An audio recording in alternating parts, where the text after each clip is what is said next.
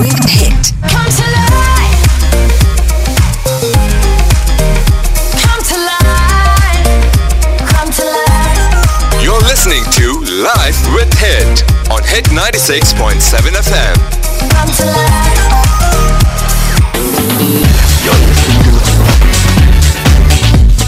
Very, very good afternoon, and once again, welcome to Life with It on Dubai Zone Hit 96.7 FM. This is Maya, and as I told you, ഞാൻ നേരത്തെ പറഞ്ഞതുപോലെ തന്നെ ഇന്ന് world homeopathy day ആണ്. And ഇന്ന് world homeopathy day ആയതുകൊണ്ട് തന്നെ ഒരു ഹോമിയോപ്പതിക് ഡോക്ടറിനെ തന്നെ ഞാൻ കൊണ്ടുവരാമെന്ന് വിചാരിച്ചു. അദ്ദേഹം ഇതിന് മുന്നേ വന്നിട്ടുണ്ട്. പക്ഷേ ഒരു നാല് വർഷത്തിന് മുന്നേ ആയിരുന്നു നമ്മുടെ പഴയ സ്റ്റുഡിയോയിലാണ് വന്നത്. ഇന്ന് after like about four years I have doctor Sinson Joseph with me അപ്പോൾ അദ്ദേഹം നമ്മുടെ lake shore medical centre bank street ബർദുബായിലുള്ള lake shore medical സെന്ററിലെ മെഡിക്കൽ ഡയറക്ടർ കൂടിയാണ്. First of all wishing you happy day. നിങ്ങളുടെ ദിവസമാണ് ഇന്ന് യു അല്ലേ? So അങ്ങനെ ഓൾമോസ്റ്റ് ഫോർ ഇയേഴ്സിന് ശേഷം.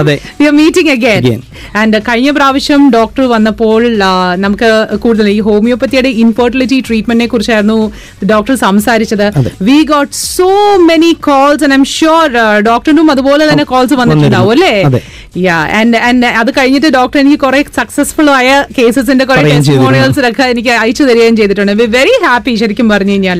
ഞാനും ആദ്യം തന്നെ നിങ്ങളോട് താങ്ക്സ് പറയുന്നുണ്ട്. കാരണം എന്താണെന്ന് വെച്ച് കഴിഞ്ഞാൽ അന്ന് ഹിറ്റിന്റെ പ്രോഗ്രാമിലൂടെ കൂടി ഒരുപാട് ആളുകൾക്ക് ഈ ഹോമിയോപ്പതിയിലെ വന്ധ്യത ചികിത്സയെ കുറിച്ച് അറിയാനും ചികിത്സ എടുക്കാനും അവർക്ക് ഇന്ന് വളരെ ഹാപ്പി ആയിട്ട് നമ്മൾ പറഞ്ഞല്ലേ we are bringing life to the world naturally അത് ചെയ്യാൻ കഴിഞ്ഞിട്ടുണ്ട്. ദാറ്റ് ഇസ് റിയലി നൈസ് കാരണം അതാണ് at the end of the day ഈ ഡോക്ടേഴ്സിന്റെ ഏറ്റവും വലിയൊരു പ്രത്യേകത എന്ന് പറഞ്ഞാൽ നിങ്ങൾ ഏഞ്ചൽസ് ആണ്. ഇൻ ശരിക്കും പറഞ്ഞാൽ ദൈവം നമുക്കായിട്ട് നിങ്ങൾ കൊണ്ടുവന്ന് വന്ന് ഇട്ടിരിക്കുന്ന കുറച്ച് ആൾക്കാരാണ്. ആൻഡ് ത്രൂ യു എത്ര പേർക്കാണ് ഹാപ്പിനെസ് കിട്ടുന്നത്? എത്ര പേർക്കാണ് ലൈഫ് തിരിച്ചു കിട്ടുന്നത്? അതെ ഞങ്ങൾ ഒരുപാട് സന്തോഷിക്കുന്ന ഒരു കാര്യമാണത്. കാരണം നമുക്കൊരു കുടുംബത്തിലേക്ക് ഒരു കുട്ടിയെ കൊടുക്കാന്ന് പറയുമ്പോൾ ഒരു കുടുംബം മുഴുവൻ ചിലപ്പോൾ ഒരു സമൂഹം മുഴുവൻ സന്തോഷം നമുക്ക് എന്താണേലും ഇന്ന് വേൾഡ് ഹോമിയോപ്പതി ഡേ ആയതുകൊണ്ട് തന്നെ ഇപ്പൊ നമ്മുടെ എനിക്കൊന്ന് കേരളത്തിൽ ഹോമിയോപ്പതിക്ക് ഒരു റീസണബിൾ അവയർനെസ് ഉണ്ട്. ഒരുമാതിരിപ്പെട്ട എല്ലാവർക്കും ഹോമിയോപ്പതിയെ കുറിച്ച് ഏറ്റവും കൂടുതൽ അറിയാം. പിന്നെ എനിക്ക് തോന്നുന്നു എല്ലാ പേരൻസ് ഈ ഹോമിയോപ്പതിയുടെ അടുത്തോട്ട് പോകുന്നത് വേറൊന്നുമല്ല. ഈ നല്ല സുന്ദരമായ ബ്യൂട്ടിഫുൾ ആയിട്ടുള്ള മധുരമുള്ള ഗുളികകൾ കൊടുക്കാം എന്നുള്ളതാണ്. അപ്പൊ കുട്ടികൾക്ക് ഒരു ഗുളിക കഴിക്കുന്ന ഫീലിംഗ് ഇല്ല എന്നുള്ളത് കൊണ്ട് പേരൻസ് എപ്പോഴും കുഞ്ഞുങ്ങളെ ആദ്യം കൊണ്ടുവന്ന ഈ ഹോമിയോപ്പതിക്ക് വേണ്ടിയാണ്. അവർ കഴിച്ചോളുമല്ലോ മരുന്ന് എന്നുള്ളൊരു ഇത് വെച്ചിട്ട്. സോ എന്താണല്ലോ ഹോമിയോപ്പതിക്ക് നമ്മുടെ നാട്ടിൽ ഏകദേശം നല്ലൊരു അവയർനെസ് ഉണ്ട്. ഹോമിയോപ്പതി വെച്ചിട്ട് ഒരുപാട് ട്രീറ്റ്മെന്റ്സ് നടന്നിട്ടുണ്ട്. എന്നാലും ഹോമിയോപ്പതിക്ക് മറ്റുള്ള ഇപ്പൊ അലോപ്പതി പോലെ ഉള്ള മെഡിസിനൽ ഫീൽഡ്സ് വെച്ച് നോക്കുമ്പോൾ പോപ്പുലാരിറ്റി ഇല്ല. അത് എന്തുകൊണ്ടാണ്? അതായത് നമുക്കറിയാം ഒന്ന് ഹോമിയോപ്പതി സിസ്റ്റം എസ്റ്റാബ്ലിഷ് ചെയ്ത് ആയിരത്തി എഴുന്നൂറ്റി തൊണ്ണൂറ്റി ആറിലാണ് ആദ്യം ഹോമിയോപ്പതി എന്നുള്ള ഒരു വേർഡ് തന്നെ ഹനുമാൻ കോയിൻ ചെയ്യുന്നത്. നമുക്കിന്ന് വേൾഡ് ഹോമിയോപ്പതി ഡേ ആയതുകൊണ്ട് ഹനുമാനെ വെച്ച് തന്നെ തുടങ്ങാം. ആയിരത്തി എഴുന്നൂറ്റി അൻപത്തി അഞ്ച് ഏപ്രിൽ പത്തിനാണ് ഹനുമാൻ ജർമ്മനിയിലെ മീസൺ എന്ന സ്ഥലത്താണ് ജനിച്ചത്. അദ്ദേഹം ഈ യാദൃശികമായിട്ട് അന്നത്തെ ചികിത്സയെ കുറിച്ചിട്ടുള്ള അദ്ദേഹത്തിന്റെ അതിനോടുള്ള ഒരു ആഭ്യ വിമുഖത. കാരണം അന്നുള്ള മോഡ് ഓഫ് ട്രീറ്റ്മെന്റ് കുറച്ച് ബുദ്ധിമുട്ടുള്ളതായിരുന്നു. അത് ഒരിക്കലും ഒരു പേഷ്യൻ സെൻട്രിക് ആയിരുന്നില്ല. മറിച്ച് പേഷ്യൻസിനെ ഒരുപാട് കഷ്ടത്തിലാക്കുന്ന തരത്തിലായിരുന്നു. അപ്പോൾ ഒരു ഡോക്ടർ എന്ന നിലയ്ക്ക് ഹനുമാൻ അതിനോടൊരു വിരക്തി വരികയും അദ്ദേഹം ആ പ്രൊഫഷൻ ഒന്ന് മാറ്റി വെച്ചിട്ട് അയാൾ ഒരു കെമിസ്റ്റും കൂടിയായിരുന്നു ഹനുമാൻ. ഇന്നും ഈ മെർക്കുറിയുടെ ചില സോലിബിലിറ്റി ഉണ്ട്. അത് ഹനുമാനിയൻ മെത്തേഡ് എന്ന് പറയുന്നത്. മെർക്കുറിയെ നമ്മൾ സോലിബിൾ ആക്കാനുള്ള ടെക്നോളജി കണ്ടുപിടിച്ചത് ഹനുമാനായിരുന്നു. അതുപോലെ തന്നെ അദ്ദേഹം നല്ലൊരു ഭാഷാ പണ്ഡിതനായിരുന്നു. അപ്പം ബുക്കുകളെല്ലാം ട്രാൻസ്ലേറ്റ് ചെയ്യുമായിരുന്നു. ഈ പ്രൊഫഷൻ മാറ്റി വെച്ചിട്ട്. അങ്ങനെ യാദൃച്ഛമായിട്ട് ഒരു മെറ്റി എന്ന് പറഞ്ഞൊരു ബുക്ക് ട്രാൻസ്ലേറ്റ് ചെയ്യുകയും അതിൽ മലേറിയയ്ക്കുള്ള മരുന്നായിട്ട് ഈ സിംഗോണ ബാർക്കിന്റെ തൊലിയാണെന്നും അതിന്റെ കൈപ്രസം കൊണ്ടാണ് അത് ഉണ്ടാകുന്നതെന്നൊക്കെ പറഞ്ഞിരുന്നു. പക്ഷെ ഹനുമാൻ അതിനൊരു സംശയം തോന്നുകയും അദ്ദേഹം പല കൈപ്പുള്ള മരുന്നുകൾ കഴിച്ചെങ്കിലും അതിനൊന്നും മലേറിയയ്ക്ക് ഫലപ്രദമായിട്ട് കണ്ടില്ല. അപ്പൊ അങ്ങനെ വന്നപ്പം എന്താണ് ഇതിന്റെ കാരണം അദ്ദേഹം മനസ്സിലാക്കാൻ ഈ സിംഗോണ സിങ്കോണ ബാർക്ക് പലതവണ ഉപയോഗിക്കുകയും അതിൽ നിന്ന് ഈ മലേറിയയുടെ രോഗലക്ഷണങ്ങളാണ് ഇത് പുറപ്പെടുവിക്കുന്നതെന്ന് മനസ്സിലാക്കിക്കൊണ്ട് അതായത് നമ്മൾ ഈ പറഞ്ഞ പോലെ ഒരു ഒരു വസ്തു ആരോഗ്യമുള്ള ഒരു വ്യക്തിക്ക് കൊടുക്കുമ്പോൾ ഉണ്ടാകുന്ന രോഗലക്ഷണങ്ങൾ അതേ രോഗലക്ഷണമുള്ള വ്യക്തിയിൽ കൊടുത്താൽ രോഗം മാറുമെന്നുള്ള ഒരു തെറാപ്യൂട്ടിക് ലോ അതിന് ഒരു ഒരു ഹൈപ്പോത്തിസായിട്ട് ഹനുമാൻ മുമ്പോട്ട് വെച്ചു. അതിനുശേഷം നീണ്ട പന്ത്രണ്ട് വർഷത്തോളം അദ്ദേഹത്തിന്റെ ജീവിതവും അദ്ദേഹത്തിന്റെ സുഹൃത്തുക്കളുമായിട്ടുള്ള ആളുകളെല്ലാം കൂടി ഇതിനെക്കുറിച്ചിട്ടുള്ള വിശദമായ പഠനങ്ങൾ നടത്തി. അങ്ങനെ പന്ത്രണ്ട് വർഷത്തെ പഠനത്തിന് ശേഷമാണ് ഹനുമാൻ ഈ ഒരു ഇങ്ങനെ ഒരു ചികിത്സാ രീതി ഉണ്ടെന്നും ഇതായിരിക്കണം ലോകത്തിലെ തെറാപ്യൂട്ടിക് ലോ എന്നും പറഞ്ഞ് അദ്ദേഹം സജസ്റ്റ് ചെയ്തിരുന്നു. ഇന്ന് നമ്മൾ ആ ആ- അടിസ്ഥാനത്തെ ബേസ് ചെയ്താണ് ഹോമിയോപ്പതി ചികിത്സ മുന്നോട്ട് മുന്നോട്ട് പോകുന്നത്. ഇപ്പോൾ കൺവെൻഷണൽ മെഡിസിൻ ആണെങ്കിൽ പോലും ആ ഒരു കൺസെപ്റ്റിലേക്കാണ് ഇപ്പോൾ വന്നുകൊണ്ടിരിക്കുന്നത്. പുതുതായിട്ടുള്ള നമ്മൾ പറഞ്ഞ പോലെ ഹ്യൂമൻ ജീനോം പ്രൊജക്ട് ഒക്കെ വന്നു കഴിഞ്ഞു. നമ്മൾ ഓരോരുത്തരുടെയും ജനറ്റിക് പോലും നമുക്ക് അനാലിസ് ചെയ്യാൻ പറ്റുന്നുണ്ട്. അപ്പൊ അങ്ങനെ പേഴ്സണലൈസ്ഡ് മെഡിസിൻ ഒരു വ്യക്തിക്ക് ഒരു മരുന്ന് ഇപ്പൊ നമുക്കറിയാം അല്ലെങ്കിൽ ഇപ്പൊ ഇപ്പോഴത്തെ നടന്നു വരുന്നത് നമ്മളിപ്പോൾ ഷുഗർ കൊളസ്ട്രോൾ പ്രശ്നമൊക്കെ തന്നെയും ഒരു സെറ്റ് ഓഫ് മെഡിസിൻസ് ആണ്. അത് മാറിക്കൊണ്ട് ഇനി വരാൻ പോകുന്നത് ഒരു വ്യക്തിക്ക് ഒരു മരുന്നുള്ള ഇതിലേക്കായിരിക്കും. ഇതേ കൺസെപ്റ്റാണ് ഹനുമാൻ ആയിരത്തി എഴുന്നൂറ്റി തൊണ്ണൂറ്റി ആറിൽ കണ്ടുപിടിച്ചിരിക്കുന്നത് പിന്നെ ഹോമിയോപ്പതി പ്രചാരത്തെ സംബന്ധിച്ച് പറയുമ്പോൾ നമുക്ക് ഏകദേശം ഇരുന്നൂറ് വർഷത്തോളം മാത്രമാണ് ഹോമിയോപ്പതിക്ക് പഴക്കമായിട്ടുള്ളൂ ശരി. കൂടാതെ നമുക്ക് ഇതിനൊരു പ്രത്യേകം ഇതിനെക്കുറിച്ച് പഠിക്കുകയും അതുപോലെ തന്നെ മെഡിസിനെ കുറിച്ച് ഇന്ത്യയിലാണ് ഏറ്റവും കൂടുതൽ കോഴ്സുകൾ ഇപ്പോൾ നടക്കുന്നത്. അപ്പോൾ ഇതിന് വ്യക്തമായ രീതിയിലുള്ള മോഡേൺ മെഡിസിൻ അല്ലെങ്കിൽ കൺവെൻഷണൽ മെഡിക്കൽ മെഡിസിൻ പഠിക്കുന്ന എല്ലാ വിഷയങ്ങളും പഠിക്കുകയും അതോടൊപ്പം തന്നെ ഹോമിയോപ്പതി വിഷയങ്ങൾ പഠിച്ചു വരുന്ന ഡോക്ടർമാർ കൂടി വരുന്നുണ്ട്. അപ്പൊ കഴിഞ്ഞ ഒരു ഇരുപത് ഇരുപത്തഞ്ച് വർഷമാണ് ഹോമിയോപ്പതിയിൽ ഇത്രത്തോളം ഒരു അഭൂതപൂർവമായ വളർച്ച വന്നിട്ടുള്ളത്. പിന്നെയുള്ളൊരു ചലഞ്ച് ഇതായിരുന്നു അത് മെഡിസിൻ ഉണ്ടോ എന്നുള്ളതായിരുന്നു. കാരണം നമ്മൾ അവഗോഡ നമ്പറിന് മുകളിൽ പോയി കഴിഞ്ഞാൽ അതിൽ പദാർത്ഥത്തെ കണ്ടുപിടിക്കാൻ കഴിയില്ല എന്നൊരു ധാരണയായിരുന്നു ഉണ്ടായിരുന്നത്. അത് ഹോമിയോപ്പതി അല്ല മാറ്റിമറിച്ചത്. അത് ഈ പറഞ്ഞ പോലെ നമ്മൾ നാനോ ടെക്നോളജി എന്ന് പറഞ്ഞിട്ട് ആയിരത്തി തൊള്ളായിരത്തി അൻപത്തി ഒൻപത് മുതൽ റിസർച്ച് നടക്കുന്നതാണ്. റിച്ചാർഡ് ഫെയ്മാൻ അങ്ങനെയുള്ള കുറെ ശാസ്ത്രജ്ഞന്മാർ അവർ കണ്ടുപിടിച്ചതിന്റെ പാത പിന്തുടർന്നുകൊണ്ട് ഈ ഐ ഐ ടി മുംബൈയിൽ അവർ റിസർച്ച് നടത്തുകയുണ്ടായി. അതിന്റെ ഫലമായിട്ട് ഈ പറഞ്ഞ നമ്മൾ പൊട്ടൻസി എന്നാണ് വിളിക്കുന്നത് ഇപ്പോൾ ടു ഹൺഡ്രഡ് വണ്ണം ടെണ്ണം എന്നൊക്കെ പറഞ്ഞിട്ട്. അങ്ങനെയുള്ള ഹോമിയോപ്പതി പൊട്ടൻസികളിലും മരുന്നിന്റെ തന്മാത്രകളെ കണ്ടെത്തിയിട്ടുണ്ട്. അപ്പം. ഹോമിയോപ്പതിയിൽ മരുന്നില്ല എന്നുള്ള ആ ഒരു ധാരണയും ആ. മാറിയിട്ടുണ്ട് നേരെ മറിച്ച് ഈ അത് ഹോമിയോപ്പതിയിൽ മരുന്നില്ല എന്ന് ഒരു പക്ഷേ പറയുന്നത് ഈ മരുന്നിന്റെ ഒരു നേച്ചർ കൊണ്ടായിരിക്കാം. ധാരണ ഉണ്ടാക്കിയിട്ടില്ല കാരണം കാണുന്ന ചെറിയ വെള്ള ഗുളികൾ അല്ലെങ്കിൽ പുള്ളി തുള്ളി മരുന്നുകൾ. ഇതിൽ മറ്റേതാണ് പലതരത്തിലുള്ള ഗുളികൾ ഇഞ്ചക്ഷൻസ് പല ഫോമിലും ഉണ്ട്. പക്ഷെ അതിലേക്ക് നമ്മൾ ചേർക്കുന്ന മരുന്നിനാണ് വ്യത്യാസം. മറ്റേന്ന് വെച്ചാൽ ഒരു വെഹിക്കിൾ എന്ന് പറയുന്നത്. നമ്മൾ ആ മരുന്നിനെ വഹിക്കുന്ന ഒരു വാഹകർ മാത്രമാണ് ഈ ടാബ്ലറ്റ്സ് അല്ലെങ്കിൽ ഗ്ലോബ്യൂൾസ് എന്നറിയപ്പെടുന്ന അല്ലെങ്കിൽ പിൽസ് എന്ന് പറയുന്ന മീഡിയ മാത്രമേ ആകുന്നുള്ളൂ. അപ്പൊ അങ്ങനെ ഉണ്ടായിരുന്ന ഒരു ഘടകം ഇന്ന് ഹോമിയോപ്പതി അതിജീവിച്ചിട്ടുണ്ട്. പിന്നെ ഇന്നിപ്പം ലോകത്തിന് ഇപ്പം ഞങ്ങൾ ഇന്നിപ്പോ ജർമ്മനിയിൽ എന്താ പറയാ ഹനുമാൻസ് ഡേ സെലിബ്രേഷൻ അത് ഹോമിയോപ്പതി ജനിച്ച സ്ഥലത്ത് Yes. നടന്നുകൊണ്ടിരിക്കുകയാണ്. അതുപോലെ തന്നെ കാനഡയിലാണെങ്കിലും യു എസിലാണെങ്കിലും യൂറോപ്പിലാണെങ്കിലും ഇപ്പൊ ഹോമിയോപ്പതി വളരെ പ്രചാരം നേടി വരുന്നുണ്ട്. കാരണം കൺവെൻഷണൽ മെഡിസിൻ ഉണ്ടാകുന്ന മെഡിസിനൽ ഡിസീസ് അല്ലെങ്കിൽ ഡ്രഗ് ഡിസീസസ് ആണെന്ന് ഏറ്റവും കൂടുതൽ നമ്മൾ ഭയക്കുന്ന രോഗാവസ്ഥ. കറക്റ്റ് അത് വളരെ സത്യമാണ്. കാരണം ഇന്ന് പലരും ഈ മരുന്നുകൾ കഴിക്കാനായിട്ട് എനിക്ക് തന്നെ അറിയാം എന്റെ വീട്ടിൽ തന്നെ അമ്മമാരൊക്കെ മരുന്നുകൾ കഴിക്കാൻ അവരൊരു ഒരു മടി കാണിക്കും. അയ്യോ മരുന്ന് കഴിച്ചു കഴിഞ്ഞാൽ മോളെ വയറിന് എരിച്ചിൽ വരുന്നു അല്ലെങ്കിൽ എനിക്ക് ഉറങ്ങാൻ പറ്റുന്നില്ല ആകെ കൂടെ ഒരു അസ്വസ്ഥതയുണ്ട്. സോ അതുകൊണ്ട് they're always looking for alternative ആയിട്ടുള്ള എന്തെങ്കിലും ഒരു ക്യൂർ അപ്പം പക്ഷേ ഹോമിയോപ്പതിക്ക് ഇപ്പൊ ഈ പറഞ്ഞ പോലെ ബാക്കിയുള്ള ഇപ്പൊ അലോപ്പത്തിയുടെ വെച്ച് കമ്പയർ ചെയ്യുമ്പോൾ എല്ലാത്തിനും ഒരു ക്യൂർ അല്ലെങ്കിൽ അറ്റ്ലീസ്റ്റ് ഒരു ഒരു ട്രീറ്റ്മെന്റ് എങ്കിലും അവർ പ്രോമിസ് ചെയ്യുന്നുണ്ട്. ഹോമിയോപ്പതിക്ക് എത്രത്തോളം അത് അവകാശപ്പെടാൻ സാധിക്കുന്നു നമുക്ക് ഹോമിയോപ്പതി വൈദ്യശാസ്ത്രത്തിന് അതിന്റെതായിട്ടുള്ള സ്കോപ്പ് ഉണ്ട്. നമുക്ക് ചികിത്സിക്കാൻ പറ്റുന്ന രോഗങ്ങളുണ്ട്. നമ്മൾക്ക് ചികിത്സിക്കാൻ പറ്റാത്ത രോഗങ്ങളുണ്ട്. ഒരു അക്യൂട്ട് എമർജൻസി ഒരു ഫ്രാക്ചർ അതല്ലെങ്കിൽ അങ്ങനെയുള്ള ഒരു കാർഡിയ മയക്കള്ള ഇൻഫാക്ഷൻ അങ്ങനെയുള്ള കേസസിൽ ആക്ച്വലി നമുക്ക് മെഡിസിൻസ് ഉണ്ട്. പക്ഷെ നമ്മൾ അതൊന്നും വെൽ എസ്റ്റാബ്ലിഷ് ചെയ്യുന്ന ഒരു സെറ്റപ്പിൽ ചെയ്ത് നോക്കാനായിട്ടുള്ള സാങ്കേതിക. ബുദ്ധിമുട്ടുകളുണ്ട്. മറിച്ച് നമ്മൾ നേരിട്ട് കാണുന്ന ഈ പറഞ്ഞ പോലെയുള്ള ലൈഫ് സ്റ്റൈൽ ഡിസീസസ് അല്ലെങ്കിലുള്ള ഈ autoimmune disorders hormone based disorders അങ്ങനെയുള്ള എല്ലാത്തരം രോഗങ്ങൾക്കും അതിന് നല്ല രീതിയിലുള്ള ചികിത്സ ഹോമിയോപ്പതിയിലുണ്ട്. ഇവിടെ കണ്ടുവരുന്ന ഏറ്റവും കോമൺ ആയിട്ടുള്ള ഒരു പ്രോബ്ലമാണ് വൈറ്റമിൻ ഡി ഡെഫിഷ്യൻസി ഇത് മരുഭൂമിയാണ് പക്ഷേ ഏറ്റവും കൂടുതൽ വൈറ്റമിൻ ഡിക്ക് ഡെഫിഷ്യൻസി ഉള്ള ഒരു രാജ്യം കൂടിയാണിത്. അതിനൊരു ഒരു ഒരു ട്രീറ്റ്മെന്റ് എന്തെങ്കിലും ഉണ്ടോ എന്നൊരു മെസ്സേജ് അതിന് രണ്ട് കാര്യങ്ങളുണ്ട് ഒന്ന് നമ്മൾ ഏഷ്യൻസിന്റെ സ്കിന്നിൽ നമുക്ക് ഈ വൈറ്റ് കൊള കാൽസ്യം അതായത് വൈറ്റമിൻ ഡി സിന്തസിസ് ചെയ്യാനുള്ള മെലനോസൈറ്റ്സ് പ്രസന്റ് ആണ്. പക്ഷെ നമുക്ക് അത് അൾട്രാവയൽ റേസ് കിട്ടിയാൽ മാത്രമാണ് കൺവേർഷൻ നടക്കുകയുള്ളൂ. ചില ആളുകൾ ആ പ്രോസസ്സ് ചിലപ്പം ഏഹ്, ചില കാരണങ്ങൾ കൊണ്ട് ഹിൻഡ്രൻസ് ഉണ്ടാവാറുണ്ട്. അത് എന്ന് പറഞ്ഞപ്പോൾ ഉദാഹരണമായി നമ്മൾ ഫുഡ് കഴിക്കാൻ ചില ആളുകൾക്ക് തടി വെക്കാറില്ല. ചിലർ ഭക്ഷണത്തിന് അടുത്തോട് കഴിക്കുന്ന തടി വെക്കാറുണ്ട്. അത്. കുറച്ചൊരു ജീൻസിന്റെ ഒരു ജീൻ പ്ലേ അതിനകത്ത് വരുന്നുണ്ട്. അപ്പൊ അങ്ങനെയുള്ള കാര്യങ്ങൾ അതായത് ഭക്ഷണത്തിന്റെ അപര്യാപ്തതയാണെങ്കിൽ അല്ലെങ്കിൽ വെയിൽ കൊള്ളുന്നതിന്റെ അപര്യാപ്തതയാണെങ്കിൽ നമുക്ക് ട്രീറ്റ്മെന്റ് ഇല്ല. മറിച്ച് നോർമൽ ആയിട്ടുള്ള സൺ എക്സ്പോഷർ ഉണ്ട് ഭക്ഷണം കഴിക്കുന്നുണ്ട് എന്നിട്ട് പോലും വൈറ്റമിൻ ഡെഫിഷ്യൻസി വരുന്നതിൽ വി ഹാവ് ദ ട്രീറ്റ്മെന്റ്? പക്ഷെ എന്താന്ന് വെച്ച് കഴിഞ്ഞാൽ അത് ഇവിടെ കൂടുതൽ കണ്ടുവരുന്നത് എക്സ്പോഷർ ഇല്ല എന്നുള്ളതാണ്. കാരണം മിക്കവാറും ആളുകൾ നമ്മുടെ ഹിസ്റ്ററി നോക്കുമ്പോൾ രാവിലെ ആറ് മണിക്ക് മെട്രോയിൽ കയറുന്ന ജോലി കഴിഞ്ഞ് തിരിച്ച് ആറു മണിക്ക് വരുന്ന സൂര്യനെ കാണാൻ പോലും സാധിക്കാറില്ല. അങ്ങനെ ഉണ്ടാകുന്ന അവസ്ഥയിൽ തന്നെയല്ല നമ്മൾ സ്റ്റഡീസ് പറയുന്ന ഒരു ദിവസം കുറഞ്ഞത് രണ്ട് മണിക്കൂറെങ്കിലും സൂര്യപ്രകാശം പതിക്കണം എന്നുള്ളതാണ്. അത് തന്നെയും നമ്മൾ ഈ പറഞ്ഞ ഇത്രയും ഡ്രസ്സൊക്കെ ധരിച്ച് ചൂട് കാലാവസ്ഥയിലാണ് സ്യൂട്ടും കോട്ടും ഒക്കെ ഇട്ടാണ് നമ്മൾ നടക്കുന്നത്. അപ്പൊ അങ്ങനെ വരുമ്പോൾ സൺ എക്സ്പോഷർ കുറയുന്നുണ്ട്. പക്ഷെ വൈറ്റമിൻ ഡിയുടെ അഭാവം ആ. ആ, ഇപ്പം ശാസ്ത്രം വൈറ്റമിൻ ഡി കുപ്പിയിലാക്കി കൊടുക്കുകയാണ്. കുറച്ച് കഴിയുമ്പോൾ സൂര്യപ്രകാശം തന്നെ കൊടുക്കേണ്ടില്ല അതിന്റെ കാരണം എന്ന് പറഞ്ഞു കഴിഞ്ഞാൽ നമ്മൾ സൺ അതായത് നമ്മൾ ഡയൂറിന് റിതംസ് ഉണ്ട്. നമ്മുടെ പല ഹോർമോണുകൾ ശരീരത്തിൽ ഉൽപ്പാദിപ്പിക്കുന്നത്. അത് സൂര്യപ്രകാശത്തെ അടിസ്ഥാനപ്പെടുത്തിക്കൊണ്ടാണ്. നമ്മുടെ തലച്ചോറിലുള്ള മെലനിൻ സെൽസിന് സ്റ്റിമുലേറ്റിംഗ് സെൽസ് അങ്ങനെയാണ് ആക്ട് ചെയ്യുന്നത്. അപ്പൊ അപ്പോൾ സൂര്യപ്രകാശത്തെ ജീവിതത്തിൽ നിന്ന് മാറ്റി നിർത്തിക്കൊണ്ട് നമുക്ക് മുന്നോട്ട് പോകാനായിട്ട് കഴിയില്ല. അത് വൈറ്റമിൻ ഡി ഡെഫിഷ്യൻസി മാത്രം കറക്റ്റ് ചെയ്യപ്പെടുകയില്ല. പക്ഷെ വൈറ്റമിൻ ഡി ഡെഫിഷ്യൻസി ഇന്ന് പോളിസിസ്റ്റിക് ഓവറിയൻ സിൻഡ്രോം അതുപോലെ തന്നെയുള്ള ഡിപ്രഷൻ പലതരത്തിലുള്ള രോഗങ്ങൾക്ക് ഓട്ടോമിക് ഡിസോർഡേഴ്സ് കൂട്ടുന്നതായിട്ടും പഠനങ്ങൾ തെളിയിക്കുന്നുണ്ട്. ഓ അത് ശരി. അപ്പൊ അതുകൊണ്ട് അതിന്റെ ഡെഫിഷ്യൻസി കറക്റ്റ് ചെയ്യുക. ഡെഫിഷ്യൻസി അല്ല കാരണമെങ്കിൽ മരുന്ന് ചികിത്സ ഹോമിയോപ്പതി നമുക്ക് കൊടുക്കാനുണ്ട് അതിനകത്ത്. അപ്പോൾ ഡോക്ടർ നേരത്തെ പറഞ്ഞു ലൈഫ് സ്റ്റൈൽ രോഗങ്ങൾക്കും ഇതേപോലെ തന്നെ ഹോമിയോപ്പതി എഫക്റ്റീവ് ആണെന്നുള്ളത്. അങ്ങനെയാണെങ്കിൽ ഡയബറ്റീസ് എത്രത്തോളം ഇഫക്റ്റീവ്ലി ട്രീറ്റ് ചെയ്യാൻ പറ്റുന്നുണ്ട്? ഡയബറ്റീസിനെ സംബന്ധിച്ച് പറയുമ്പോൾ നമ്മൾ ടൈപ്പ് വൺ ഡയബറ്റീസ് ഇപ്പോൾ നമ്മൾ അബ്സല്യൂട്ട് ഇൻസുലിന്റെ ലാക്ക് ആണെങ്കിൽ there is no treatment homeopathy കാരണം ആ ഹോർമോൺസ് ഉൽപ്പാദിപ്പിക്കുന്ന പാങ്ക്രിയാസിലെ ബീറ്റാസിൽസിന്റെ അഭാവത്തെ നമുക്കൊന്നും ചെയ്യാൻ കഴിയില്ല. നേരെ മറിച്ച് ഒരു ഓട്ടോമ്യൂൺ ഡിസോർഡർ കൊണ്ടാണ് ഒരു ഓട്ടോമ്യൂൺ പാങ്ക്രിയറ്റൈറ്റിസ് ആയി ഉണ്ടായി ഒരു എന്താ പറയുക ആ, സെൽസിന്റെ പ്രവർത്തനം മന്ദീഭവിച്ചതാണെങ്കിൽ നമുക്കത് ഉത്തേജിപ്പിച്ച് തിരിച്ചു കൊണ്ടുവരാൻ കഴിയും. ടൈപ്പ് വൺ ഡയബറ്റീസിൽ ശരി. പക്ഷേ ടൈപ്പ് ടു ഡയബറ്റീസ് എന്ന് പറഞ്ഞു കഴിഞ്ഞാൽ അത് നമുക്കറിയാം നമ്മുടെ ലൈഫ് സ്റ്റൈൽ ഡിസോർഡർ ഇതുമായിട്ട് ബന്ധപ്പെട്ടിട്ടാണ്. ഒന്ന് ഇൻസുലിൻ റെസിസ്റ്റൻസ് ആണ് പ്രധാന കാരണം. പിന്നെ ലാക്ക് ഓഫ് എക്സസൈസ് പിന്നെ ചില ചില ആളുകളിൽ പൊതുവെ ഈ പറഞ്ഞ പോലെ ഒരു ഭക്ഷണവുമായിട്ടുള്ള ഒരു ബന്ധം ഇൻസുലിൻ ഉണ്ടാവാറില്ല. അത് ഇൻസുലിൻ തോന്നുന്ന സമയത്ത് ഉണ്ടാവും അല്ല ആ ഒരു റിലേഷൻ തന്നെ പോയി കിടക്കുന്ന അവസ്ഥകൾ ഉണ്ടാവാറുണ്ട്. അപ്പൊ നമുക്ക് ഡയബറ്റീസിന് ഹോമിയോപ്പതി അപ്രോച്ച് ചെയ്യുന്നത് ട്രീറ്റ്മെന്റ് മെത്തഡോളജി നമ്മുടെ ഹോളിസ്റ്റിക് അപ്രോച്ച് തന്നെയാണ്. ആ രോഗിയുടെ പ്രത്യേകതകൾ കണക്കിലെടുത്തുകൊണ്ടാണ്. ഉദാഹരണം പറഞ്ഞു കഴിഞ്ഞാൽ നമ്മൾ diabetes type two diabetes develop ചെയ്യുന്നത് ഒരു ഇമോഷണൽ ഔട്ട് ബ്രേക്കിന് ശേഷമായിരിക്കും. ഇൻ ദ സെൻസ് ഒരു ഫിനാൻഷ്യൽ പ്രോബ്ലം വന്നിട്ട് അല്ലെങ്കിൽ ഒരു ഫാമിലി ഇഷ്യൂസ് വന്നിട്ട് സ്ത്രീകളിൽ ഒരു ഡൈവോഴ്സിന്റെ പക്കത്തേക്ക് എത്തും അല്ലെങ്കിൽ ഒരു ഫാമിലി പ്രോബ്ലംസ് വന്നിട്ട് ചില ആൾ നമ്മൾ ഒരു ആറ് മാസം മുമ്പ് വന്നത് ഒരു കുട്ടിയുടെ മരണത്തിന് ശേഷമാണ് ഒരു സ്ത്രീ ഡയബറ്റിക് ആയിട്ട് വന്നത്. അപ്പൊ അങ്ങനെയുള്ള ഇമോഷണൽ ഇമ്പാക്ട്സ് ഉണ്ടാക്കുന്നത് നമുക്ക് ഇത്തരം ഹോർമോണുകൾ ഇൻസുലിനെ കുറയ്ക്കുന്നതാണ് അല്ലെങ്കിൽ ഇൻസുലിനെതിരെ പ്രതിപ്രവർത്തനം നടത്തുന്നതാണ്.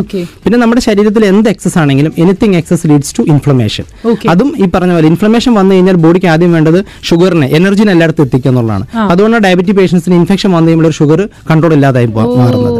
അപ്പൊ അതിനെല്ലാം നമുക്ക് ടൈപ്പ് ടു ഡയബറ്റീസിന് നമുക്ക് നല്ല രീതിയിൽ ഹോമിയോപ്പതി ചികിത്സ ഉണ്ട് ചിലത് നമുക്ക് പൂർണമായിട്ട് മാറ്റാൻ കഴിയുന്നുണ്ട്. ചിലത് നമ്മൾ മരുന്നുകൊണ്ട് നിയന്ത്രിച്ച് നിർത്താൻ കഴിയുന്നുണ്ട്. പിന്നെ അവരിൽ പറഞ്ഞ പോലെ ലൈഫ് സ്റ്റൈൽ മോഡിഫിക്കേഷൻ ഭക്ഷണത്തിന്റെ അപ്പൊ ഞാൻ ഞങ്ങളതിന് അനുവർത്തിക്കുന്ന മെത്തഡോളജി ഈ modified keto diet intermittent fasting പിന്നെ നമ്മൾ പറഞ്ഞ പോലെ എന്താ പറയാ ഒരു regular exercise.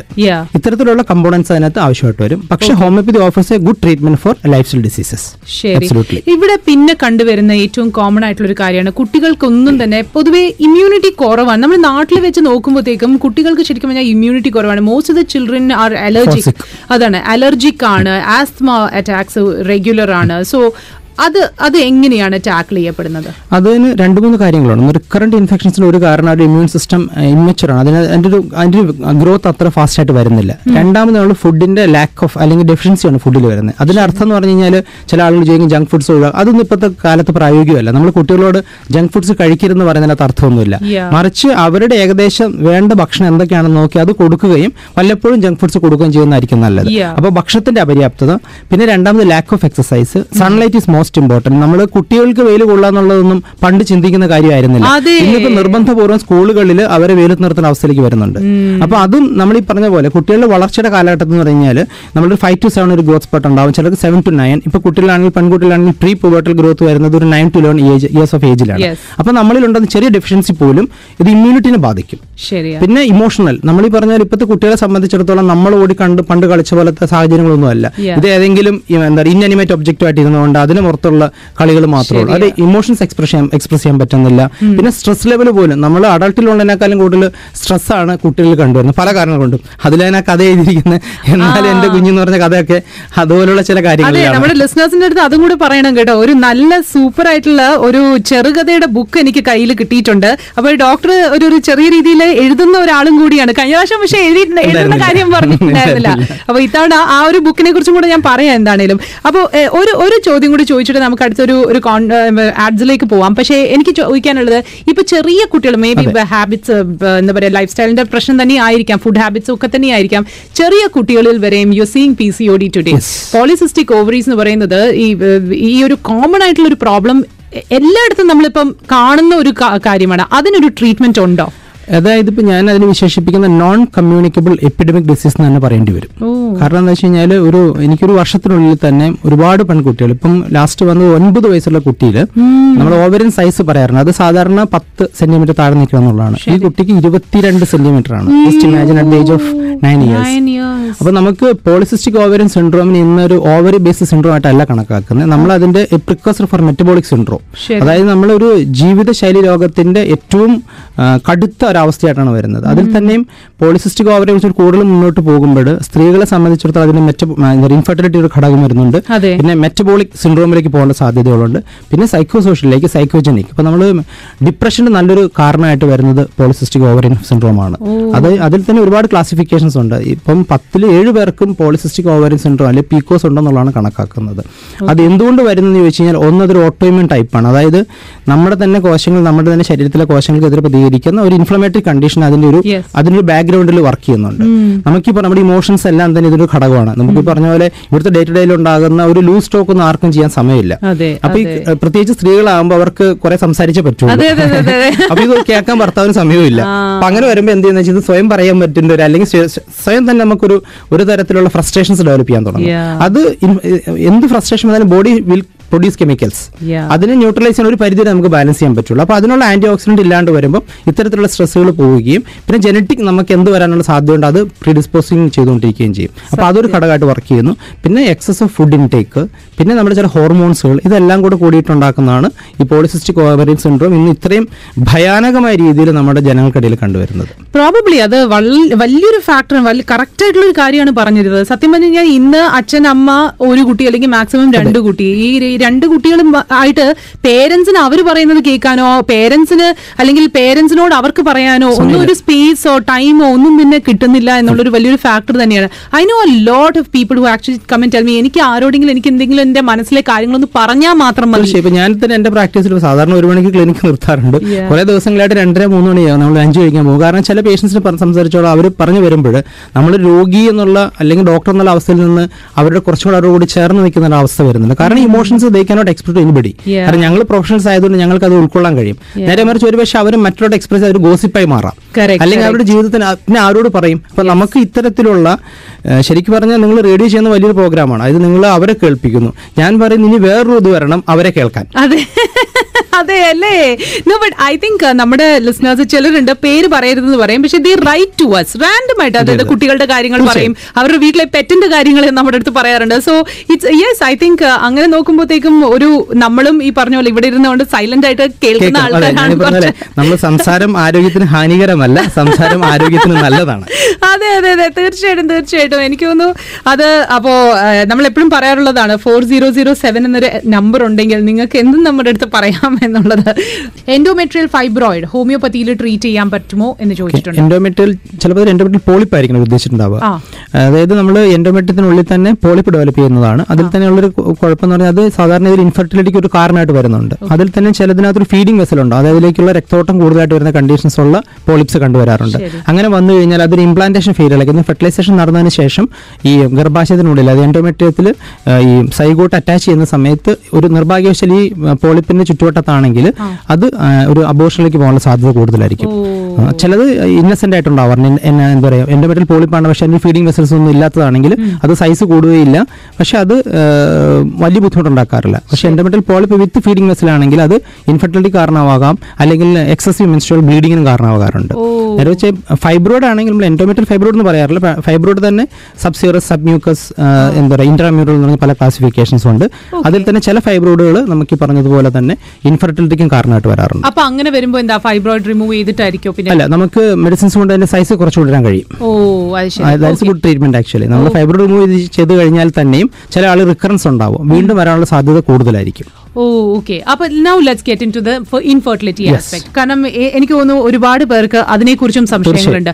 How different is ഇപ്പൊ ഹോമിയോപ്പതിയിലുള്ള ഒരു ഇൻഫെർട്ടിലിറ്റി ട്രീറ്റ്മെന്റും മറ്റുള്ള ആ, ഇപ്പം നിലവിൽ മെഡിക്കൽ സയൻസ് തരുന്ന ഒരു ഇൻഫെർട്ടിലിറ്റി ട്രീറ്റ്മെന്റും തമ്മിൽ എന്താണ് വ്യത്യാസം? അതെ. അതിലെന്ന് വെച്ച് കഴിഞ്ഞാൽ നമ്മൾ ഹോമിയോപ്പതിയിൽ ഇപ്പം ഉദാഹരണം പറഞ്ഞു കഴിഞ്ഞാൽ ഇപ്പം നമ്മൾ ഇപ്പോൾ ഇൻഫെർട്ടിലിറ്റി ചികിത്സയിൽ തന്നെ ഇൻഫെക്റ്റഡ് കാരണങ്ങളെ തന്നെ നമ്മൾ മെയിൽ ഫാക്ടർ ഫീമെയിൽ ഫാക്ടർ അല്ലെങ്കിൽ ഇഡിയോപ്പതിക്കും തിരിച്ചിട്ടുണ്ട്. അത് മെയിലിൽ കണ്ടുവരുന്ന അല്ലെങ്കിൽ ഇപ്പം കൗണ്ട് കുറവ് മോട്ടിലിറ്റി കുറവായിട്ടുള്ള കാരണങ്ങൾ അല്ലെങ്കിൽ വെരിക്കോസ് വെലി പോലുള്ള കാര്യങ്ങളെല്ലാം തെളിയിക്കപ്പെട്ടിട്ടുള്ളതാണ്. ഇതെല്ലാം വന്ധ്യതയ്ക്ക് കാരണമാകുന്നുള്ളത്. സ്ത്രീകളിലാണെങ്കിൽ തന്നെ ഇപ്പോൾ എൻഡോമെട്രിയോസിസ് പോളിസിസ്റ്റിക് ഓവറി പക്ഷേ പോളിസിസ്റ്റിക് ഓവറിയിൽ നമ്മൾ മനസ്സിലാക്കേണ്ട ഒരു കാര്യമുണ്ട് എല്ലാവർക്കും അത് ഇൻഫെർട്ടിലിറ്റി പ്രശ്നമായിട്ട് വരാറില്ല. കറക്റ്റ് അതെ. അപ്പൊ അതിൽ നിന്ന് ഏതൊക്കെയാണ് നമ്മൾ പ്രൈമറി കോസ് ഓഫ് ഇൻഫെർട്ടിലിറ്റി ആവുന്നത് മനസ്സിലാക്കണം.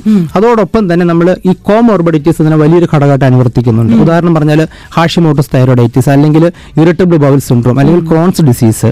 അതല്ലെങ്കിൽ മൈഗ്രെയിൻ സ്ത്രീകളിൽ ഏറ്റവും കൂടുതൽ കണ്ടുവരുന്നത് പോളിസിസ്റ്റിക് ഓവറിയൻ വിത്ത് മൈഗ്രെയിൻ ആണ്. അപ്പൊ നമുക്ക് ഹോമിയോപ്പതിയിലാകുമ്പോൾ നമുക്ക് ഇതെല്ലാം പരിഗണിച്ചുകൊണ്ട് അവരുടെ മറ്റു രോഗാവസ്ഥകളും അതുപോലെ തന്നെ അവരുടെ ലൈഫ് സ്റ്റൈൽ അല്ലെങ്കിൽ അവരുടെ ഇമോഷണൽ ഫാക്ടേഴ്സ് അവരുടെ ഫിസിക്കൽ പ്രിഫറൻസസ് ഇതെല്ലാം പരിഗണിച്ചുകൊണ്ടാണ് നമ്മൾ മെഡിസിൻ കണ്ടെത്തുന്നത്. അതുകൊണ്ട് നമുക്കുള്ള ഗുണം എന്ന് വെച്ചാൽ മൈഗ്രെയിൻ മാറിപ്പോകുന്നു. ഫെർട്ടിലിറ്റിയുടെ പ്രോബ്ലംസ് കറക്റ്റ് ചെയ്യപ്പെടുന്നു. അവർക്കൊരു ആരോഗ്യമുള്ള കുഞ്ഞിനെ കൊടുക്കാൻ കഴിയുന്നു ആയിട്ട് അവരെ Wholesome correct ആയിട്ട്. അത് ടോട്ടലി ഒരു ഹോളിസ്റ്റിക് ട്രീറ്റ്മെന്റ് ആണ്. പിന്നെ ഞാൻ പറഞ്ഞതുപോലെ നമ്മൾ ഹോമിയോപ്പതി ചികിത്സ ഒരു ബുദ്ധിമുട്ടെന്ന് പറഞ്ഞു കഴിഞ്ഞാൽ നമുക്ക് ഒരു പാറ്റേൺ ഓഫ് മെഡിസിൻസ് ഒന്നുമില്ല. അപ്പൊ നമുക്ക് ഓരോ കേസ് വരുന്ന ഓരോ ചലഞ്ച് ആയിരിക്കും നമുക്ക്. അത് എത്രത്തോളം ഡോക്ടറുടെ എക്സ്പീരിയൻസ് കൂടുന്ന അതനുസരിച്ചായിരിക്കും നമുക്ക് കുറച്ചും കൂടെ ഒരു പ്രിസൈസ് പ്രിസ്ക്രിപ്ഷനിലേക്ക് പോകാൻ കഴിയുള്ളൂ. അതുകൊണ്ട് തന്നെ ട്രീറ്റ്മെന്റിന്റെ ഒരു സ്പാനും എത്രയാണെന്ന് വേരി ചെയ്യും വേരി ചെയ്യും. നമുക്ക്. ചിലത് ഒരു മാസം രണ്ട് മാസത്തിൽ കൺസീവ് ചെയ്തവരുണ്ട്. ചിലപ്പോൾ up to twenty two months വരെയും സമയം എടുക്കാറുണ്ട്. ചില കേസുകൾ നമുക്ക് കൺസീവ് ചെയ്യാറില്ല. നമ്മൾ ഹോമിയോപ്പതി ട്രീറ്റ്മെന്റ് പറ്റാത്ത കേസുകളുണ്ട്.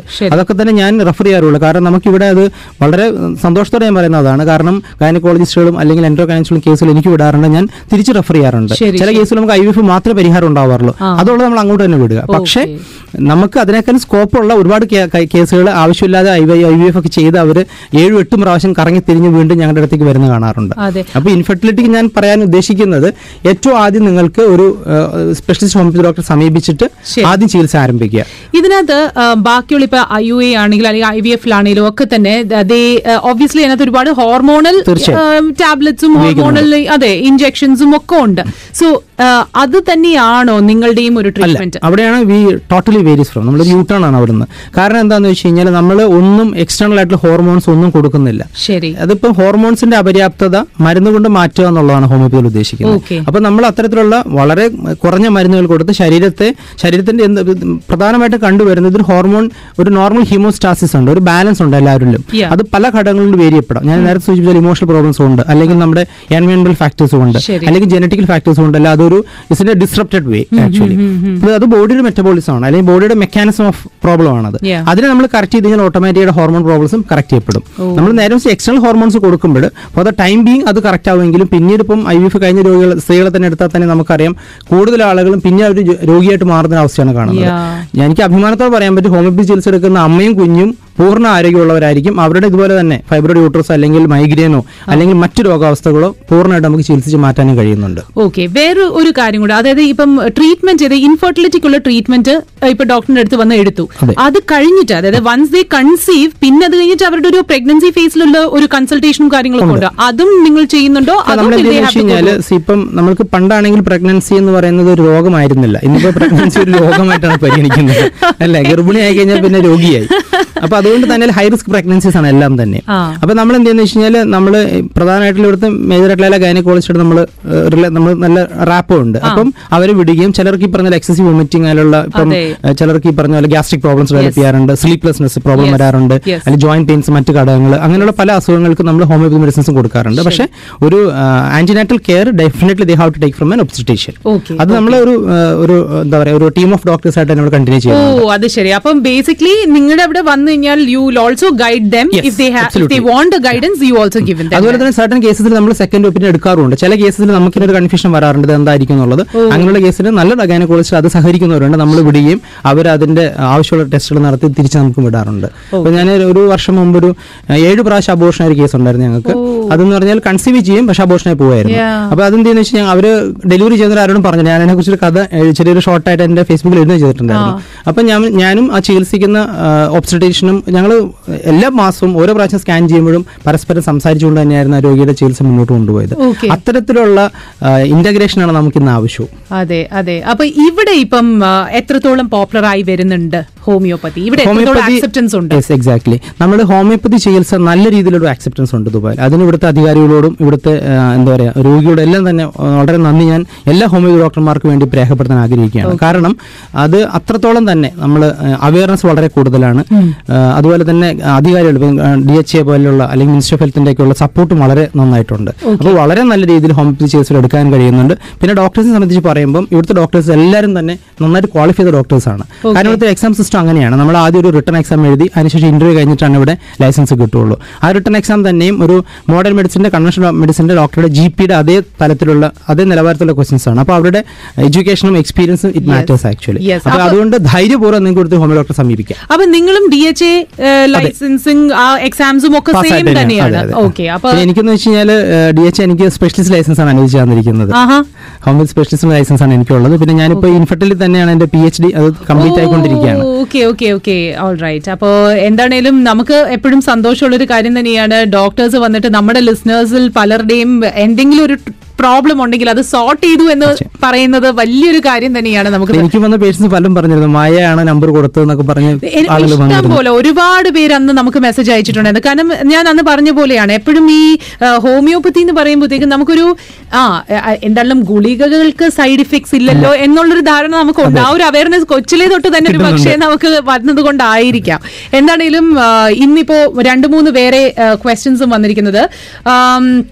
I have fat deposits on my hands and stomach can it be treated with homeopathy ഇപ്പം നമുക്ക് പറഞ്ഞ പോലെ ഇത് നമ്മുടെ ഫാറ്റ് ലിവർ പോലെയല്ല. ഇത് ചില ആളുകളിൽ ചില സബ്ക്യൂട്ടേനിയസ് ഫാറ്റിന് ചിലത് അങ്ങനെ കണ്ടുവരാറുണ്ട്. പക്ഷെ നമ്മളത് എന്താണെന്നുള്ളത് ചിലത് ഈ പറഞ്ഞ പോലെ അതിന്റെ റീസൺ കണ്ടുപിടിക്കണം നമുക്ക്. അതൊരു മറ്റെന്തെങ്കിലും മെറ്റബോളിക് ഡിസോർഡറായിട്ട് ബന്ധപ്പെട്ടിട്ടാണോ? അതല്ല ചിലപ്പം ചില ആളുകൾ ഇങ്ങനെ ചെറിയ മുഴകൾ പോലെ കണ്ടുവരാറുണ്ട്. അത് നമ്മൾ അത്ര സിഗ്നിഫിക്കന്റ് അല്ല. ഒരു ഒരു കോസ്മെറ്റിക് എഫക്ട് എന്നതിനേക്കാൾ ഉപരി ഒരു രോഗത്തിന്റെ കാരണമായിട്ട് വരാറില്ല. പക്ഷെ ചില ആളുകൾ നമ്മൾ കണ്ണിന്റെ താഴേക്ക് സാന്തലസ്മ എന്നൊക്കെ പറഞ്ഞിട്ട് നമ്മൾ കൊളസ്ട്രോൾ റിലേറ്റഡ് ആയിട്ടുള്ള കാരണങ്ങൾ കണ്ടുവരാറുണ്ട്. അപ്പോൾ അങ്ങനെയുള്ള ആളുകൾ നമ്മളതിന് പ്രാധാന്യം കൊടുക്കണം. പിന്നെ ഫാറ്റി ലിവർ ഇവിടെ ഒരു വലിയ പ്രശ്നമായിട്ട് തന്നെ വന്നു വരുന്നുണ്ട് ആണ്. നമ്മൾ നേരത്തെ ഒരു നാല് വർഷം അഞ്ച് വർഷങ്ങൾക്ക് മുമ്പൊക്കെ ഗ്രേഡ് വൺ ഒക്കെ ആയിരുന്നു. ഇപ്പോൾ ഗ്രേഡ് വൺ എന്നുള്ള ഗ്രേഡ് ടു ഗ്രേഡ് ത്രീ ലെവലിലേക്ക് കടന്നു വരുന്നുണ്ട്. അതൊക്കെ നമുക്ക് വളരെ നല്ല ഹോമിയോപ്പതി ചികിത്സ എടുത്ത് ലൈഫ് സ്റ്റൈൽ മോഡിഫിക്കേഷനും ഈ ഫുഡിന്റെ കാര്യങ്ങളിലേക്കും കുറച്ച് നിയന്ത്രണങ്ങൾ ഒഴിവാക്കണം എന്നല്ല ചില നിയന്ത്രണങ്ങൾ വരുത്തിക്കൊണ്ട് നമുക്ക് അവരെ പൂർണ ആരോഗ്യത്തിലേക്ക് കൊണ്ടുവരാനായിട്ട് കഴിയാറുണ്ട്. ഓക്കെ പിന്നൊരു മെസ്സേജ് ഉള്ളത് ഫലോപ്പിയൻ ട്യൂബ് ബ്ലോക്കേജിൽ ട്രീറ്റ്മെന്റ് ഉണ്ടോ യെസ്. അതൊരു നല്ല ചോദ്യമാണ്. കാരണം എന്താണെന്ന് വെച്ച് കഴിഞ്ഞാൽ സാധാരണഗതിയിൽ നമ്മൾ ഈ ഫലോപ്പിൻ ട്യൂബ് ഒബ്സ്ട്രക്ഷൻ വരാറുള്ള ഇന്ത്യൻ ഇതിലാണെങ്കിൽ അല്ലെങ്കിൽ ഏഷ്യൻ സബ് കോണ്ടിനെന്റൽ കൂടുതലും ഈ ട്യൂബർകുലോസിസ് ആണ് ഒരു കാരണമായിട്ട് പറയാറുള്ളത്. അത് നമ്മൾ ഫലോപ്പിൻ ട്യൂബർകുലോസിസ് വരാറുണ്ട് അങ്ങനെ. അതിനുശേഷം സ്ട്രിക്ചർ അല്ലെങ്കിൽ സ്കാറിംഗ് ഉണ്ടാവുകയും കാരണം ഫെർട്ടിലൈസേഷൻ നടക്കുന്ന ഫലോപ്പിൻ ട്യൂബിന്റെ ആംബുലിൽ വെച്ചിട്ടാണ്. അപ്പൊ അതിന്റെ ആ സീരിയർ മൂവ്മെന്റ്സ് എല്ലാം ഒബ്സ്ട്രക്ട് ചെയ്ത് പോകാറുണ്ട്. പിന്നെ വരുന്ന ഒരു പെൽവിക് ഇൻഫ്ലമേറ്ററി ഡിസീസ് ആണ്. അതായത് എന്തെങ്കിലും തരത്തിലുള്ള ഇൻഫെക്ഷൻസ് കൊണ്ടും വരാറുണ്ട്. അപ്പൊ ഈ ഫെലോപ്പിൻ ട്യൂബ് ഒബ്സ്ട്രക്ഷൻ കേസിൽ ഞങ്ങൾക്ക് റിസൾട്ട് കിട്ടാറുണ്ട്. അതിലെന്താണെന്ന് വെച്ച് കഴിഞ്ഞാൽ നമ്മൾ അതിന് അനുയോജ്യമായ മരുന്നുകൾ കൊടുക്കുകയും അത് ചികിത്സിച്ച് മാറ്റാനും കഴിയാറുണ്ട്. പിന്നെ ചിലത് ഫുൾ ആയിട്ടുള്ള സ്കാറിംഗ് നടന്നു പോയിട്ടുണ്ടെങ്കിൽ അവർക്ക് ഐ വി എഫ് മാത്രമേ ഓപ്ഷൻ ഉള്ളൂ. Okay okay okay all right doctor ഇപ്പം ഡോക്ടറിന്റെ ഈ എത്ര ഇരുപത് വർഷത്തിന്റെ ഒരു ഒരു ഒരു എക്സ്പീരിയൻസിൽ ഡോക്ടറിന് ഏറ്റവും ചലഞ്ചിങ് ആയിട്ടുള്ള ഒരു ഒരു കേസ് എന്തായിരുന്നു? എനിക്കുണ്ടായിരുന്നു ഞാൻ പറഞ്ഞ നേരത്തെ ഏഴ് പ്രാവശ്യം അബോർഷൻ ആയ ഒരു കേസായിരുന്നു. കാരണം അവരെ സംബന്ധിച്ചിടത്തോളം അവരത്രത്തോളം അവരുടെ എന്താ പറയുക ഒരു അറിയാലോ ജീവിതത്തിന്റെ സാമ്പത്തികമായും ഇമോഷണൽ അവരുടെ ഡ്രെയിൻഡ് ഔട്ട് ആയിരുന്നു. തന്നെ ആ ചില ആ കേസും ഡെലിവറി വരെ ഞങ്ങൾക്ക് ഞങ്ങൾ ആ കുട്ടിയുടെ ഒന്നാമത്തെ ബർത്ത്ഡേക്ക് ശേഷമാണ് ഞാനൊരു ഫേസ്ബുക്ക് പോസ്റ്റ് എനിക്ക് ഓർമ്മയുണ്ട്. അവരോട് സഹകരിച്ച എല്ലാവർക്കും അതൊരു വളരെ ചലഞ്ചായിരുന്നു കാരണം പ്രഗ്നൻസി കണ്ടിന്യൂ ചെയ്യുന്ന സമയങ്ങളൊക്കെ തന്നെ കാരണം അവരുടെ ഏജ് തേർട്ടി ഫൈവ് ക്രോസ് ചെയ്തിട്ടുണ്ടായിരുന്നു അപ്പം എന്തെങ്കിലും നമ്മൾ പറഞ്ഞ ഡൗൺ സിൻഡ്രോം അങ്ങനെ എന്തെങ്കിലുള്ള ജനറ്റിക് ഡിസോർഡേഴ്സിനുള്ള സാധ്യത കൂടുതലാണോ. അതല്ലെങ്കിൽ നയൻത് മന്തിൽ പോലും അബോഷനുള്ള സാധ്യതകളും ഒരുപാട് ഒരുപാട് ഒരു എന്താ പറയുക ടെൻഷനുള്ള കാലഘട്ടമായിരുന്നു. അപ്പോൾ അവരെ ചികിത്സിച്ച ഗൈനക്കോളജിസ്റ്റ് ആണെങ്കിൽ പോലും വളരെ നല്ല രീതിയിൽ സഹകരിച്ചാണ് അതുകൊണ്ട് അതായിരുന്നു എന്നെ സംബന്ധിച്ചിടത്തോളം ഒരു തരത്തിൽ പറഞ്ഞ ഏറ്റവും ചലഞ്ചിങ് ആയിട്ടുള്ള ഒരു കേസ് പക്ഷേ അത് അവസാനം ഒരു പോസിറ്റിവിറ്റി വന്നല്ലേ. ദാറ്റ്സ് വെരി നൈസ് അപ്പോ പിന്നെ പാർക്കിൻസണിൽ ട്രീറ്റ്മെന്റ് ഉണ്ടോ എന്ന് ചോദിച്ചിട്ടുണ്ട്. പാർക്കിൻസണിൽ അതിൽ നമുക്ക് ലിമിറ്റേഷൻ ഉണ്ട് എല്ലാ മോഡ് ഓഫ് ട്രീറ്റ്മെന്റിലും കാരണം അത് സബ്സ്റ്റൻഷൻ ഐഗ്ര അതുപോലെ തന്നെയുള്ള നമ്മുടെ കോർപ്പസ് കലോസം അങ്ങനെയുള്ള ഏരിയയിൽ ഉണ്ടാകുന്ന ന്യൂറോ ട്രാൻസ്മിറ്റേഴ്സിന്റെ പ്രോബ്ലംസ് ആണ്. ചില ആളുകൾ അതൊരു ഓട്ടോമിൻ ഡിസോർഡർ കൊണ്ട് അല്ലെങ്കിൽ ഒരു തരം ഇൻഫ്ലമേഷൻ വന്നിട്ട് അത് ഏർലി ഏജിലാണ് പോകുന്നതെങ്കിൽ we have the good treatment പക്ഷേ ഏജ് റിലേറ്റഡ് ആയിട്ട് വരുന്ന കണ്ടീഷൻസിൽ നമുക്ക് അതിന്റെ ഡിസീസ് പ്രോഗ്രഷനെ കൺട്രോൾ ചെയ്ത് നിർത്താൻ പറ്റും.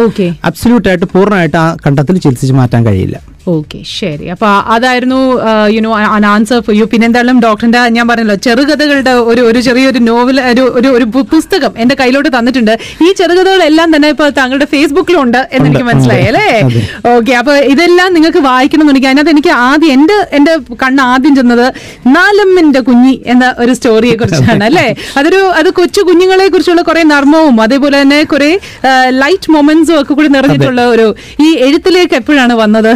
അത് ഞാൻ കഴിഞ്ഞ വർഷം ശരിക്കും സെപ്റ്റംബറിലാണ്. സാഹചര്യങ്ങൾ തന്നെ ഞാൻ പറഞ്ഞ കുറച്ച് യാത്ര ചെയ്യുന്ന ഒരാളാണ്. അപ്പൊ കുറച്ച് ചിന്തകളും അനുഭവങ്ങളും നമ്മൾ പറഞ്ഞ നർമ്മത്തിന്റെ മേമ്പൊടിയിൽ അങ്ങ് എഴുതി തുടങ്ങി. പക്ഷെ എനിക്ക് എഴുതാൻ കഴിയുന്ന എനിക്ക് വിശ്വാസം ഉണ്ടായിരുന്നില്ല. എന്റെ ചുറ്റുള്ള ആളുകൾ പോലും ഇപ്പം കണ്ണു തള്ളുന്നുണ്ട്. ഞാൻ എഴുതുന്നു പറയുന്നത് പക്ഷെ ഒരുപക്ഷെ അനുഭവങ്ങൾ നമ്മളെ ആ രീതിയിൽ നയിക്കുന്നുണ്ടാവാം. പിന്നെ രോഗികളോട് ചേർന്ന് നിൽക്കുമ്പോൾ അവരിൽ നിന്ന് കിട്ടുന്ന ഒരു എനർജി ഉണ്ടല്ലോ. അതെ. അതൊക്കെയാണ് എന്നെ എഴുത്തിലേക്ക് സഹായിച്ചത്. ഇതിനകത്ത് പേരുകളും ചേർത്തിട്ടാണോ എഴുതിയിരിക്കുന്നത്? നമ്മളൊരു എഴുത്തുകാരന്റെ സ്വാതന്ത്ര്യം അവിടേക്ക് എടുത്തിട്ടുണ്ട്. പിന്നെ കുറച്ച് ഭാവനയും വരാമല്ലോ. അതിനകത്ത് പക്ഷെ. നേപ്പാൾ യാത്ര ഞാൻ ആദ്യം എഴുതിയ കഥ ഒരു റിയൽ ഇതിനെ ബേസ് ചെയ്ത് എഴുതി തുടങ്ങിയതാണ്. അത് എന്നിൽ ഒരുപാട് ഇമോഷൻസ് ഉണ്ടാക്കിയ ഒരു സംഭവമായിരുന്നു. അതിനുശേഷം പിന്നെ അപ്പൊ ഒരെണ്ണം എഴുതിയപ്പോൾ ഒരു ചലഞ്ചായി നമ്മൾ ഇതൊരു ഒരു ഒരു സ്പൂഫാണോ ഒരെണ്ണം എഴുതാൻ കഴിയുമെന്നുള്ളത് അത് എന്നെ തന്നെ ഞാൻ ചലഞ്ച് ചെയ്തായിരുന്നു. പിന്നീട് കുറച്ച് തുടർച്ചയായിട്ട് എഴുതാൻ കഴിഞ്ഞു. അതിനുശേഷം ഇപ്പൊ രണ്ട് കഥകൾ അതെ അപ്പൊ ഇപ്പൊ രണ്ട് കഥകൾ ഇനിയിപ്പോൾ ഒരു ചെറിയൊരു സിനിമയിലേക്ക് ചിലപ്പോൾ വന്നേക്കാം. അതായത് ഒരു അതൊന്ന് രണ്ടും യോജിപ്പിച്ചിട്ട് ഒരു സിനിമയ്ക്ക് ഒരു കഥ എഴുതാനൊരു നിർദ്ദേശം വന്നിട്ടുണ്ട്. ഞാൻ അതിന്റെ ഒരു ചെറിയ എഴുത്ത് തുടങ്ങിയിട്ടുണ്ട്. ദൈവമേ ഒന്ന് ആലോചിച്ച് ദാറ്റ്സ് ആക്ച്വലി നൈസ് കാരണം നമ്മൾ എപ്പോഴും പറയുമല്ലോ നമ്മുടെ മെയിൻ സ്ട്രീമിൽ നിന്നും ഇപ്പൊ ധോണിയൊക്കെ ക്രിക്കറ്റർ ആണെങ്കിലും ഫുട്ബോളും കളിക്കും എന്ന് പറയുന്ന പോലെയാണ്. നമ്മൾ ഒന്ന് ചെറുതായിട്ടൊന്ന് വേറിട്ടൊന്ന് വേറൊരു സ്ട്രീമിലേക്ക് പോയാൽ you do better in your main stream എനിക്ക് എനിക്കൊരു റിലാക്സേഷൻ കൂടിയാണ്. അല്ലെങ്കിൽ ഇമോഷൻസ് ഒക്കെ നമുക്കും ഒരുപാട് ഞാനത് ചോദിക്കുന്നത് ഈ ഓബ്വിയസ്ലി യുനോ ഈ പേഷ്യൻസ് വന്ന് നിങ്ങളുടെ അടുത്ത് ഒരുപാട് കാര്യങ്ങൾ പറയുന്നത്. How do you relax that's a big question actually കാരണം ഞാൻ എന്താന്ന് വെച്ച് കഴിഞ്ഞാൽ ഈ പറഞ്ഞ പോലെ ക്ലിനിക്കിന് പുറത്ത് ഞാൻ ഡോക്ടറല്ല ക്ലിനിക്കിൽ മാത്രമേ ഉള്ളൂ. പിന്നെ അതിന്റെ ഒരു വ്യത്യാസം നമുക്ക് പ്രൊഫഷണൽ ഇത് ഹാൻഡിൽ ചെയ്യാനുള്ള ഒരു എക്സ്പീരിയൻസ് നമ്മൾ ആർജിക്കുന്നത് പക്ഷേ ഇനിഷ്യൽ കാലഘട്ടങ്ങളിൽ നമ്മൾ ഒരുപാട് ബുദ്ധിമുട്ടിയിട്ടുണ്ട്. നമ്മളും മറ്റു പേഷ്യൻസിന് ഓർത്ത് ഭക്ഷണം കഴിക്കാതിരിക്കുക ഉറങ്ങാതിരിക്കുക ഒരുപാട് വിഷമം തോന്നിയ സന്ദർഭങ്ങളൊക്കെ ഉണ്ട്. പക്ഷെ അത് കുറച്ച് കഴിയുമ്പോൾ നമുക്ക് അതിനെ കുറച്ചും കൂടെ ബാലൻസ് ചെയ്യാൻ പറ്റും. പക്ഷേ എന്റെ യാത്രകളും എന്റെ എഴുത്തുകളും എല്ലാം എന്നെ റിലാക്സ് ചെയ്യുന്ന ഒരു കാല ഇതാണ് അതുകൂടാതെ ഞാൻ ഈ പ്രൊഫഷനെ തന്നെ എന്റെ ഒരു ഏറ്റവും വലിയ ഹോബിയായിട്ട് കരുതുന്നത് അപ്പോൾ അതിന്റെ സ്ട്രെസ് കുറയും. അതെ അതെ അതെ. അത് വളരെ സത്യമാണ്. അപ്പൊ എന്താണേലും ഈ സ്റ്റോറീസ് എന്നൊക്കെ പറയുന്നത് ഇതെല്ലാം അദ്ദേഹത്തിന്റെ ഈ ഫേസ്ബുക്കിലുള്ള കുറിപ്പുകളാണ് ഇവഞ്ച്വലി ഒരു പുസ്തകത്തിന്റെ രൂപത്തിലേക്ക് വന്നത്. അപ്പോ എന്താണ് ഇനി ഡോക്ടറിന്റെ നമ്പർ ചോദിച്ചിട്ട് ഒരുപാട് പേരുടെ മെസ്സേജസ് വന്നിട്ടുണ്ട്.